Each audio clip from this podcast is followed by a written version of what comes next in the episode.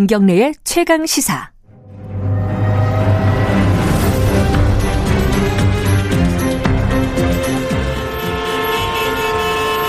GPS가 연결되었습니다. 김경래의 최강 시사. 여의도 신호등. 한 주간 화제가 됐던 정가 인물을 집중 탐구해보는 시간입니다. 주간 인물 토크쇼 여의도 신호등. 오늘은 한 분만 나오셨습니다. 현근택 변호사님 안녕하세요. 네, 안녕하세요. 현근택입니다. 그리고 또 다른 한 분은 어디 가셨나요? 그 전화 연결돼 있나요? 어, 김태현 변호사님 나와 계세요? 아, 안녕하세요. 예. 어디 네. 무슨 특파원 부르는 것 같네요. 어디 어디세요? 어딘데 안 오시는 거예요? 아니, 제가 저 지금 지방을 좀 내려갈 일이 있어가지고요. 아하. 가다가 잠깐 섰어요. 아, 아 쓰셨어요? 어. 아, 왜냐면은 이게, 왜냐면 저 블루투스로 하면은 음질이 안 좋으니까. 아하. 차를 좀 이렇게 중간에 세우고. 아, 네. 알겠습니다. 안전한 곳에 세웠기를 바랍니다. 네. 예, 오늘은 한 분은 어, 스튜디오에 모시고 한 분은 전화 연결해서 뭐 제대로 될지는 잘 모르겠습니다. 예.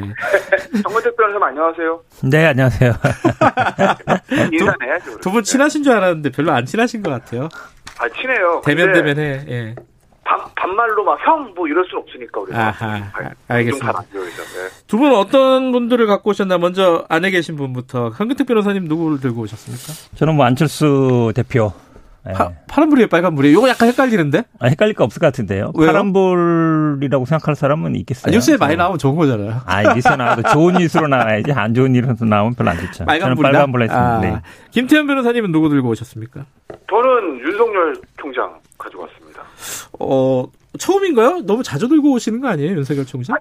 아니, 제가 이제 제일 많이 들고 오는 분이 윤석열 총장하고 예. 저 추미애 장관인데 사실은 어제 이제 목요일 날 저 어제 이제 윤석열 총장을 하면서 네. 살고 하고 나서 예. 약간 고민을 했었어요. 어, 왜요? 추미애 장관을 또 아, 또뭐 휴대전화 자꾸 강제로 푸신다고 그래가지고 예?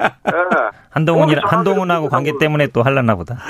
그래서 제가 저그저 할까 하다가 네. 그래도 애초에 원래 하려던 대로 윤석열 아, 총장 윤석열 총장은 그럼 빨간불입니까? 파란불입니까?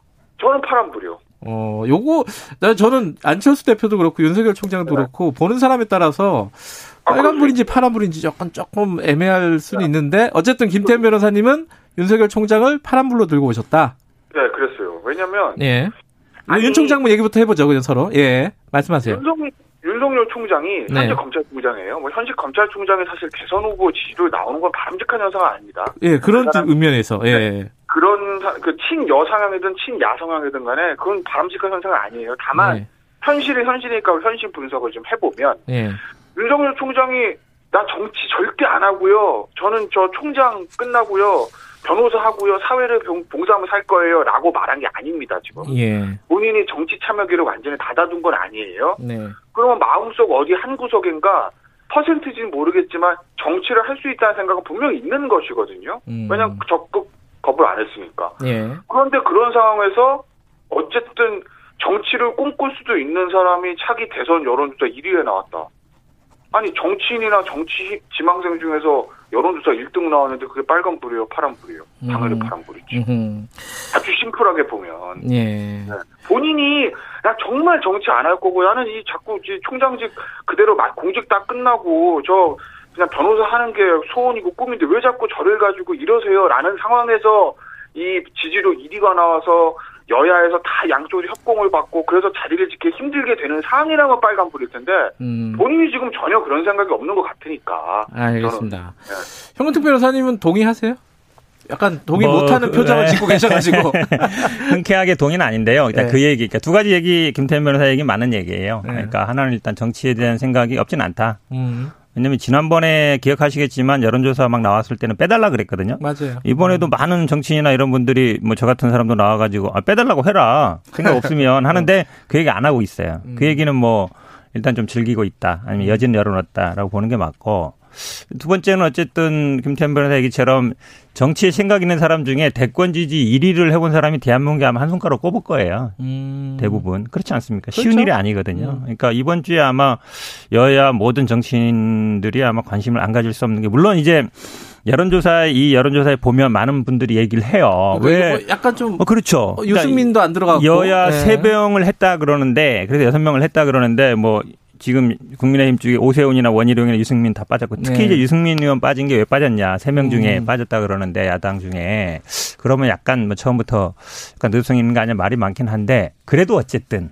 그래도, 그래도? 음. 어쨌든 물론 또 이 여론조사가 아주 정기적으로 계속 해 온 건 아니에요. 또 보니까 음. 부정기적으로 한 거라 약간 여론조사 자체의 문제도 있는 것 같고 또 나이도 보니까 5, 60대가 많이 했더라고요. 원래 그렇더라고요. 연령 분포를 나이에 맞추고 지역 분포도 맞추고 남녀 비율도 맞추거든요. 예, 그렇게 맞추는 게 기본이잖아요. 여론조사에. 근데 그런 게 좀 안 된 건 있지만 그래도 어쨌든 일이라는 게. 뭘 얘기하시고 그래도 예, 어쨌든 예. 그런 면에서 보면은 의미는 있는 것 같아요. 예. 어, 김태현 변호사님. 네. 근데 이게 아까 제가 빨간불인지 파란불인지 het갈린다라고 얘기했던 측면 중에 하나가 국민의힘에서는 이게 좀 애매하지 않아요? 이 윤석열 총장, 김종인 위원장이 그랬잖아요. 우리, 우리, 우리 사람이 아니라고, 야당 아니라고. 그렇죠. 근데 네. 이제 국민 저 김종인 위원장의 발언을 먼저 보시면 예, 우리는 야당 아니다. 그거 맞는 말이죠. 예.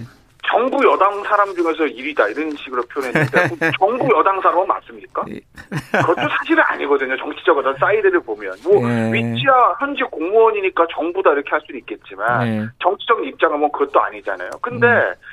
김종인 비대위원장을 제가 속 마음까지 정확히 알 수는 없으나 음, 그 누가 국민의힘 지금 비대위원장 또는 당 대표라도 하더라도 어제처럼 그런 워딩이 나올 수밖에 없을 거예요. 상황 자체는. 음. 왜냐하면 어쨌든 당내 인사들의 지금 대선 지지도가 지지부진한 상황에서 당 밖에는 현직 검찰총장이 비여권 1위 했다고 좋아가지고 아 뭐 총장님 총장님 우리한테 오세요 이럴 수는 없는 노릇이거든요 사실은 예, 예. 아직 대선까지 경선이 벌어지려고 해도 내년 7월부터라고 시작하면 시간이 꽤 있기 때문에 네. 그 전까지 당내 후보를 메이킹을 해야 되는 당의 어떤 저 비대위원장 또는 당 대표 입장에서 보면 네. 그거는 일단은 여기서 한 번은 끊어주고 가는 게 맞죠. 그래서 김종인 위원장의 어떤- 장기 계획이라든지 단기 계획 그런 거는 상, 저 속마음 뭐 이런 거는 좀 변론을 하더라도 겉의 워딩은 공식적으로 그렇게 나갈 수밖에 없는 거고 음. 국민의힘에서 잠룡들이나 어떤 저 의원들은 좀 개개인만 생각이 다를 수는 있는데 조금 당혹스러울 수도 있어요. 근데 저는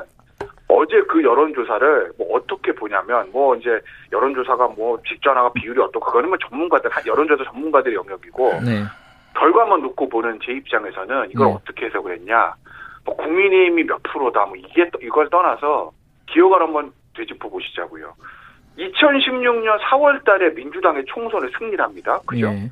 그 전까지 대선 여론조사 보면 당시에 이제 김무성 전 대표죠. 이제 물론 예. 가 계속 1위를 한 20개월 동안 1위를 해왔고 반기문 유엔 사무총장이 조금씩 올라오는 경우도 있었고 그런데 총선에서 민주당이 승리한 다음에 당시에 미- 문재인 전 대표가 1위로 올라섭니다. 네. 그 이후에 1위를 거의 뺏기지 않고 대선을 이기고요. 네. 그 이후도 여론조사 보면 최근 4년간 민주당 계열이 아닌 사람이 여론조사 대선 후보 1위를 한 적이 없어요. 아하. 간혹 예를 들면 뭐 반기문 유엔 사무총장 잠깐 또 잠깐 잠깐 일을 한 적이 있지만 총선 이후 지금 한 5년 됐잖아요. 2016년 네. 저 4월 기준으로 하면 4년 넘었잖아요. 그 4년 동안 대부분 민주당 계열 후보들이 1위를 했다는 거죠. 음. 민주당 계열이 아닌 비민주당 계열에서 어찌됐건 간에 여론조사 1위를 찍었다는 거는 음. 이거는 사실은 좀 시사하는 바가 크다. 좀 그렇게 음. 좀 저는 좀 큰 틀에서 보고 싶다라는 거지 여론조사를. 알겠습니다. 우리 김태현 변호사 머리가 좋아요. 옛날 수치까지 다 기억하고. 신기해요. 그렇게 보이진 않는데. 네, 아마 기억력이 되게 좋은 것 같아요.